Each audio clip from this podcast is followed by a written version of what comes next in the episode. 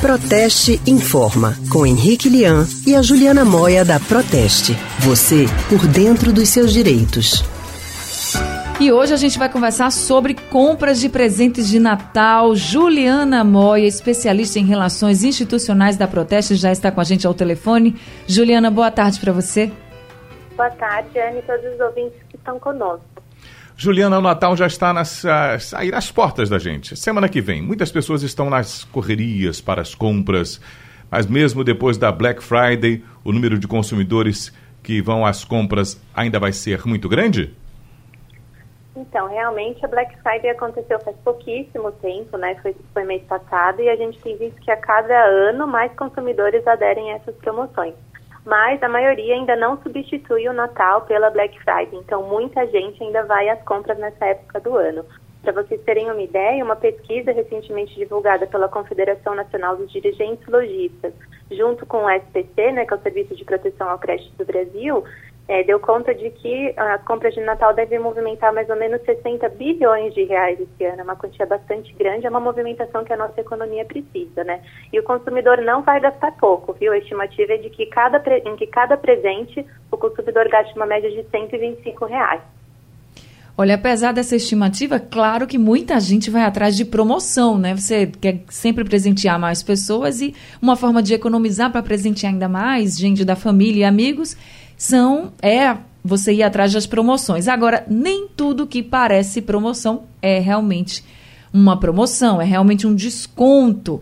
Então, eu queria saber de você, Juliana, como é que os consumidores podem ficar atentos para não cair em falsas promoções, falsas liquidações? É verdade, Ana. É uma boa forma de, de economizar, né? Ir atrás das promoções. Existem condições muito vantajosas colocadas pelas lojas nesse momento de compras e o consumidor tem que ficar atento, né? Em regra, né, pela nossa legislação, o fornecedor, o lojista, fabricante tem que cumprir com tudo aquilo que for anunciado. Então, quando o consumidor vira uma propaganda na televisão, receber um folheto informativo, um e-mail com as condições para a compra de um determinado produto, ele tem que saber que a loja é obrigada a cumprir com aquela informação que foi veiculada.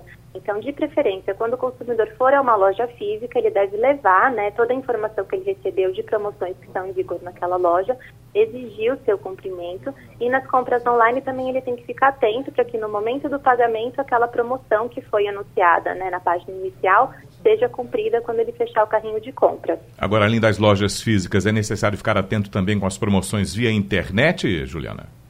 Ainda mais, nessa época aumentam substancialmente o número de golpes, o consumidor tem que prestar muita atenção, atenção redobrada nas compras online, e a gente sabe que quando o preço é muito baixo, sobretudo nos produtos de marca, aqueles eletrônicos muito procurados de marcas muito conhecidas, se o produto está muito abaixo do mercado, muito provavelmente é um golpe ou um produto falsificado, então o consumidor tem que ter muita atenção além dessa atenção, além de você também ficar muito esperto com relação a liquidações e com esses produtos que podem ser falsificados, como você acabou de colocar, Juliana, que outras dicas você tem para ajudar as pessoas que ainda não compraram tudo que precisava para o Natal, para essa época de final de ano? Então, Anne, faltando tão pouco tempo para a data, né, já é semana que vem, é, nessa altura, as compras online já não valem muito a pena, né? A gente sabe que as entregas costumam demorar até muito mais do que o previsto nessa época do ano, tem atrasos nos correios e até as empresas privadas também demoram algum tempo a mais para entregar, então muito provavelmente quem compra online hoje não receba a tempo do Natal.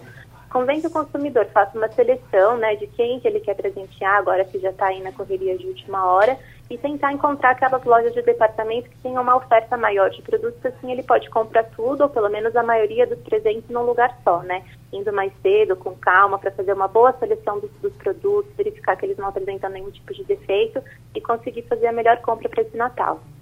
Tá certo. Obrigado, Juliana. Eu que agradeço. Até a próxima. Até a próxima, Juliana. Nós conversamos com a Juliana Moia, que é especialista em relações institucionais da Proteste.